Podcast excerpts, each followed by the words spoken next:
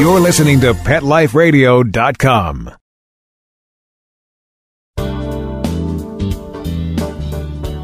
It's Thursday, March 14th, 2013.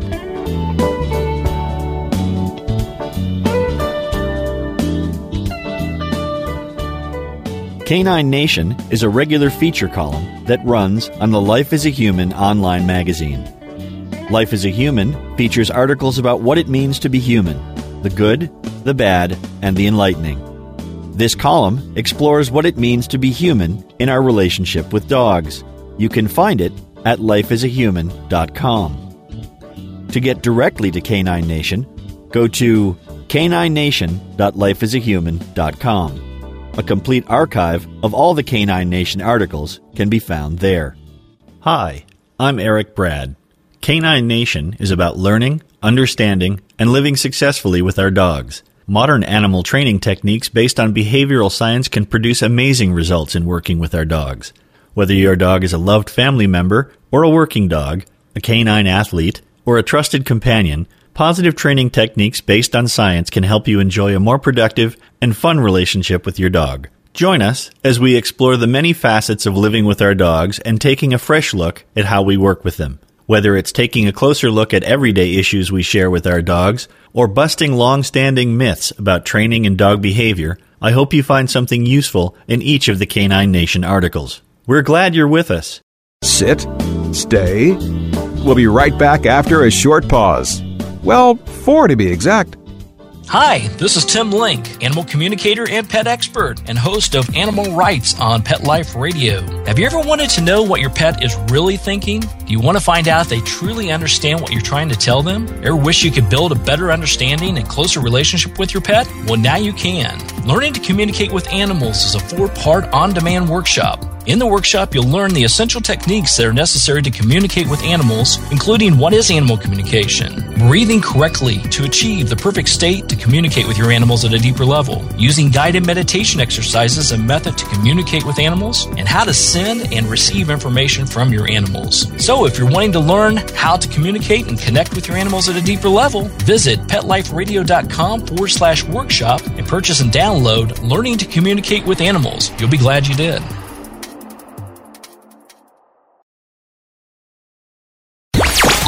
Talk pets Let's talk pets. on Pet Life Radio. Pet Life Radio. PetLifeRadio.com. All the dogs you can manage.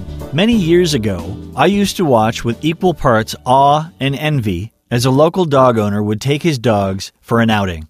Despite having more dogs than the two we were constantly trying to herd, this fellow seemed to have little problem moving his dogs from the house to the car to the park for a walk and back. At the time, my mind boggled at the prospect of how much time he must have to spend training his dogs to get that kind of cooperation. Fast forward to this past year when we were watching two dogs for a cousin who was under the weather. With our two dogs, that made four dogs we were dealing with on a daily basis.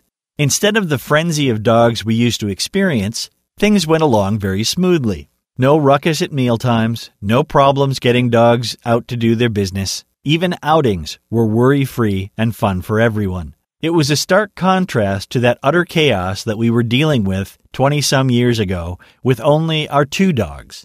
And that was just to get out of the house to go for a short walk.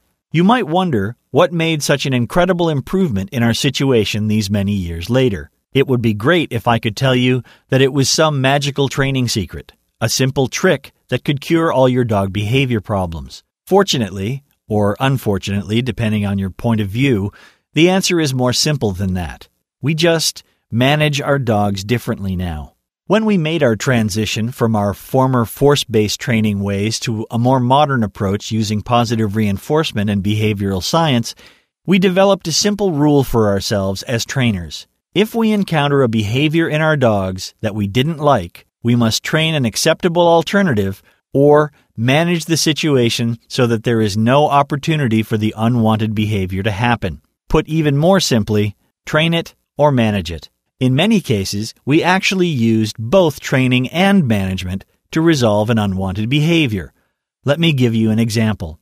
Nearly all puppies, and many dogs, will try to bolt out of an open door to see what fascinating adventures they can discover.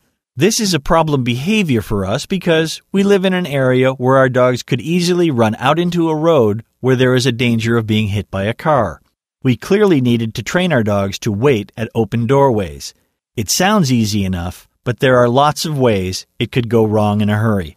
The best way to teach a dog not to bolt out of a doorway is to simply not allow them to rush out without permission. But that process is going to take several trials and rewards before the dog catches on to the concept. And here's the problem the dog has to go outside to do their business. It's just not acceptable to keep a dog indoors until he learns to leave politely. This is where management comes in, and I have lots of options for managing the situation. Early on in the process, I can put a leash on my dog and do a little work on the doorway behavior and then take her out on the leash without fear of her running off into traffic. Another approach would be to use fencing or baby gates to provide a narrow pathway into our fenced backyard. This way, if my dog does manage to bolt out the door, she is not in danger, and all that is lost is a training opportunity and not the dog. There are many ways to use management to advantage when working on behaviors. Sometimes it's not about changing the environment as much as it is changing how we respond to our dog in given circumstances. In the example I gave above, many people will try to block or corner the dog if they are trying to get out the door. Often, this can evolve into a game of block me if you can, with the dog developing more and more inventive ways to escape. In these cases, I have to ask, why didn't the owner manage the situation so they didn't have to play goalie to keep the dog from running out? In my experience, dog owners are ever hopeful creatures. I know my wife and I certainly were many years ago. You stand in front of that door, hand poised to open it, wondering if this is the time your dog gets it and finally waits patiently. You roll the dice, and more often than not, you are disappointed. But worse than that, the dog has learned that getting outside is a matter of speed and cunning. Getting outside is the reward, and our failure to manage the situation has just reinforced the very behavior we are trying to change. We changed our approach to situations like this.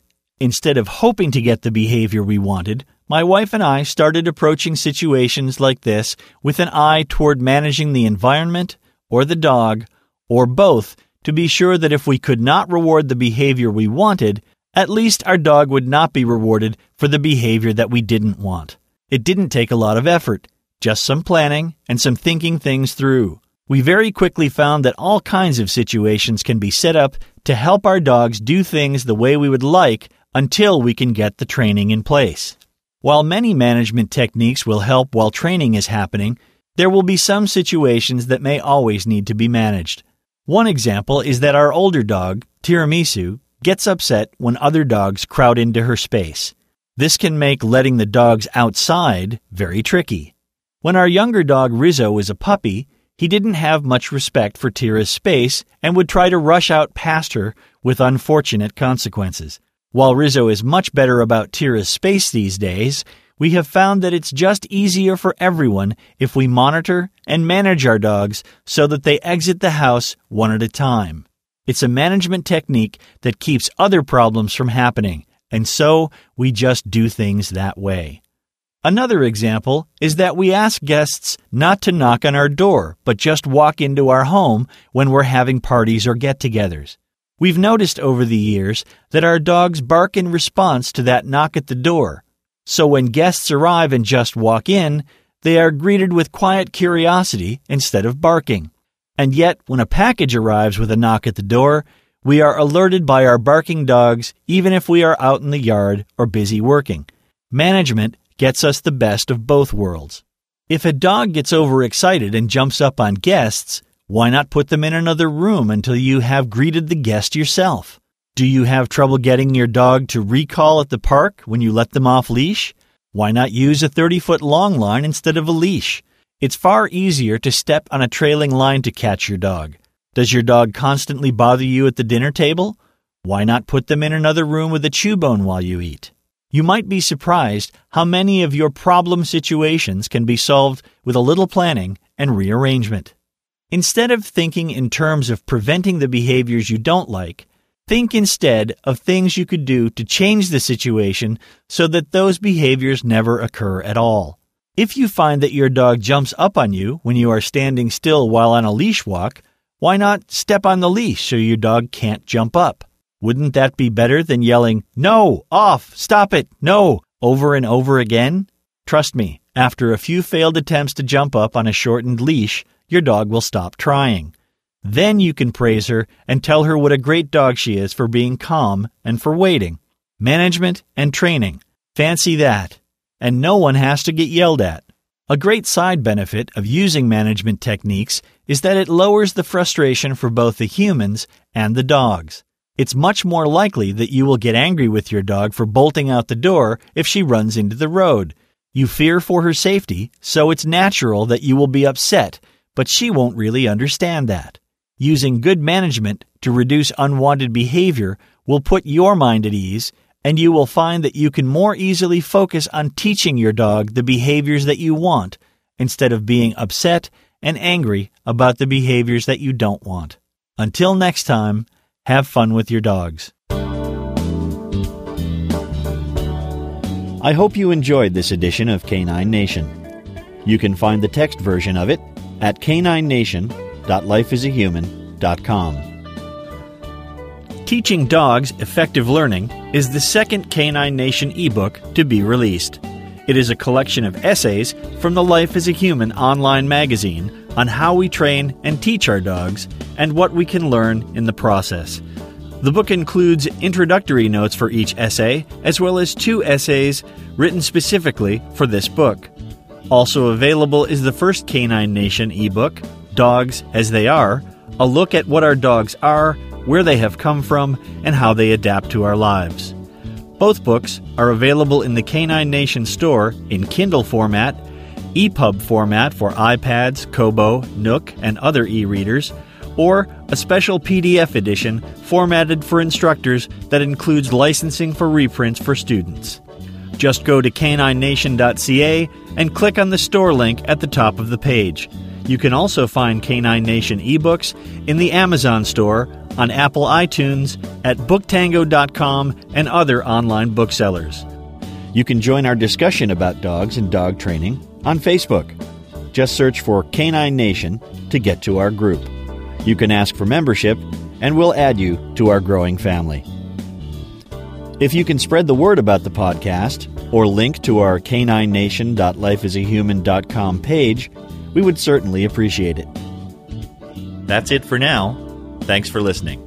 Let's Talk Pets every week on demand, only on PetLifeRadio.com.